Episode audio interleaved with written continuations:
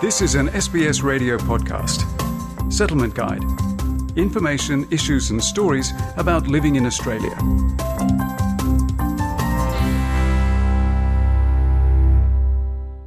We would like to acknowledge the traditional owners of the lands where this podcast episode was produced.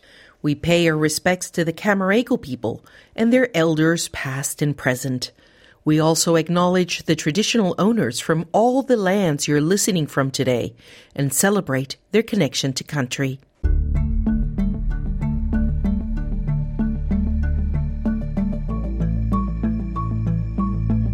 Hi there, g'day, and welcome to this episode of The Settlement Guide, a series where we help you navigate life in Australia.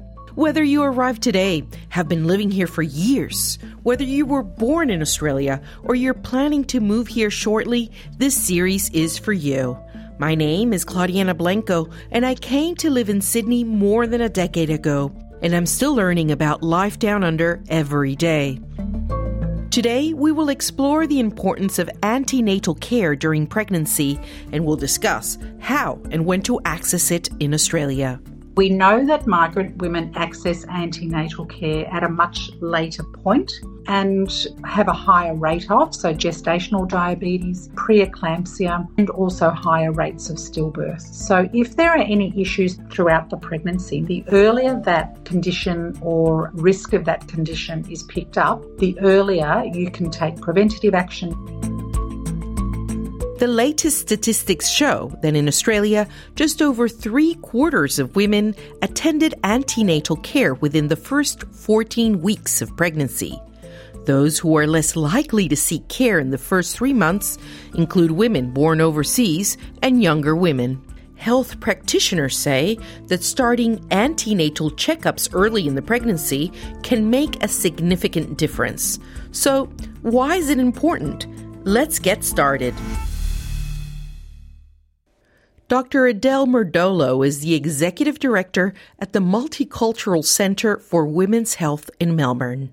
She says antenatal care aims to improve health and prevent disease for both the pregnant woman and her baby. Seeing your health practitioner at a really early point, so booking in early as soon as you find out about your pregnancy, and then having those regular appointments because Antenatal care helps that health practitioner pick up whether there are any signs of any problems during the pregnancy down the track. According to data published by the Australian Institute of Health and Welfare in 2019, 55% of women attended antenatal care within the first 10 weeks of pregnancy.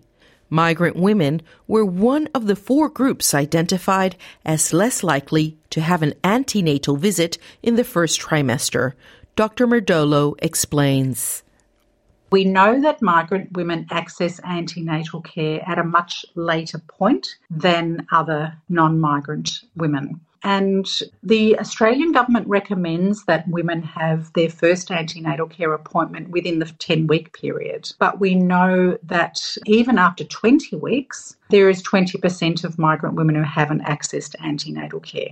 That's the figures for across Australia. But when you look at some particular areas where there's more socioeconomic disadvantage, the rates are even lower. And we also know that there are groups of migrant women who actually don't get any care. Dr. Murdolo says regular screening can detect and prevent early complications. There are some conditions that migrant and refugee women have a higher rate of, so gestational diabetes, preeclampsia, and also higher rates of stillbirth. So, if there are any issues throughout the pregnancy, most often the earlier that condition or risk of that condition is picked up, the earlier you can take preventative action yourself or the health practitioner can put in place some really good supports for the later pregnancy and also for the birth to prevent problems not only during the pregnancy but at the birthing stage as well. Amanda Henry is an associate professor in obstetrics and gynecology at UNSW and an obstetrician at St. George Public Hospital and the Royal Hospital for Women in Sydney. She says it is recommended that the first pregnancy visit be within the first 10 weeks of pregnancy and not after the 14th week. The tests that we do, um, routine sort of tests in pregnancy, I guess fall into three main categories. There's sort of the, the ultrasound, there's sort of blood and urine type tests, and then there's other tests such as um, cervical screening, checking the blood pressure, um, checking on mental health.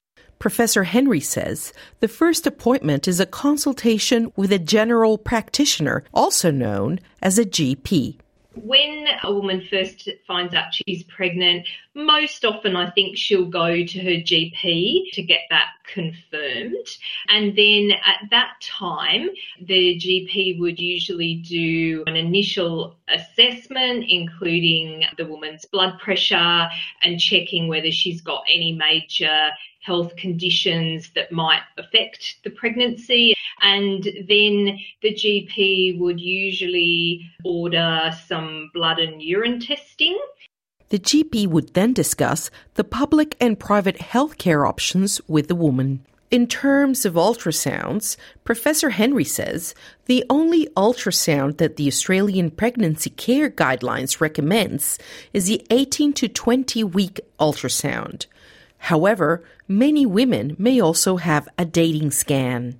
So the very early scan, the dating scan, really the sorts of things you're going to be picking up are if, for example, the pregnancy is not progressing. So if unfortunately it is a miscarriage but just hasn't sort of started yet. And then the other major thing that you could pick up with an early scan is if the pregnancy is in the wrong place. So not inside the uterus, what's called an ectopic pregnancy. The next scan that many women have is one at about 11 to 13 weeks of pregnancy.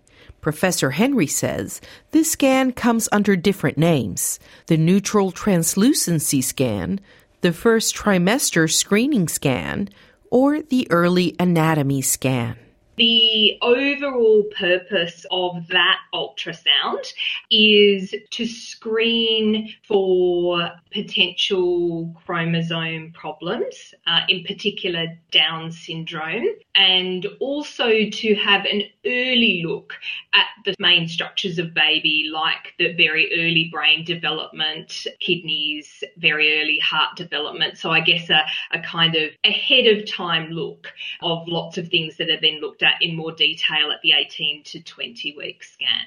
Professor Henry says the morphology scan examines the baby's overall structure at 18 to 20 weeks into the pregnancy. Then the 18 to 20 week scan that everybody is recommended to have in terms of checking for any major obvious physical problems with the baby and checking that the placenta is out of the way isn't going to cause problems when it gets to the birth. And often also the length of the cervix will be checked at that 18 to 20 week scan as well.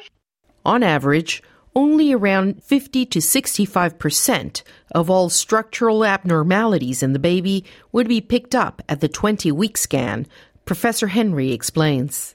There are some things that almost 100% of the time we would pick it up. For example, spina bifida and some major sort of kidney issues, but some other issues such as more minor heart problems can be missed and various skeletal problems with baby skeleton may actually not become obvious until later in the pregnancy. According to Professor Henry, there's not a single test or even a combination of tests that can provide a 100% assurance that the baby will be healthy. However, good antenatal care can help detect and prevent early complications or even prevent stillbirth in some cases. Dr. Murdolo explains. There is a certain percentage of stillbirth that can be prevented by very simple things that mums can do, that health practitioners can do at an early point. So it's very, very important to raise this issue during pregnancy. Dr. Murdolo recommends that women book that first appointment with their GP as soon as they find out they are pregnant, as there can be a waiting period. She says women who do not speak English often are not aware that they can have an interpreter during their antenatal care. That's not often understood.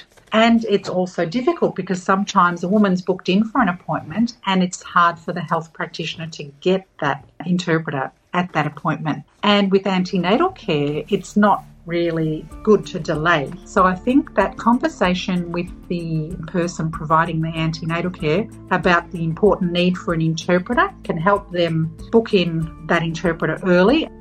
Thanks for listening to this episode of The Settlement Guide. This podcast was hosted by me, Claudianna Blanco, produced by Chiara Pazzano, and edited by Rosa Girmian. Bye for now.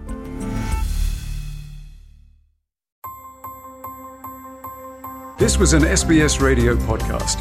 For more settlement guide stories, visit sbs.com.au slash radio.